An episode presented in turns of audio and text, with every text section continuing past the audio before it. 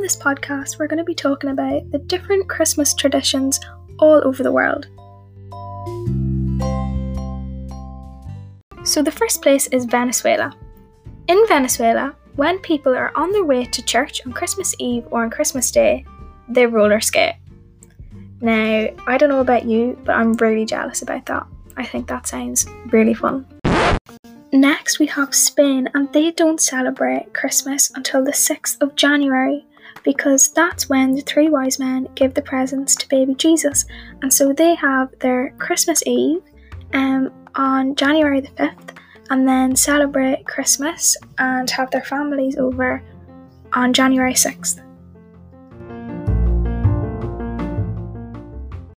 In the Ukraine, they actually decorate their trees with spider webs.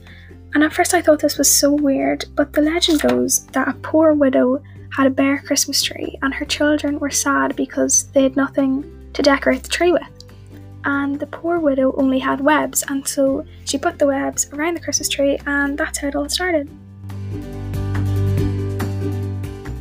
Now, in the Philippines, they have a giant lantern festival and it's on the Saturday before Christmas Eve, and 11 different villages take part, and every member of the village comes together to create the most elaborate lanterns, and it's beautiful.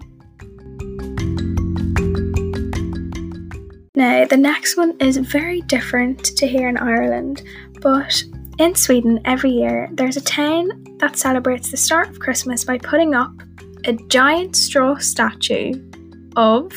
I'll let you try and guess it first.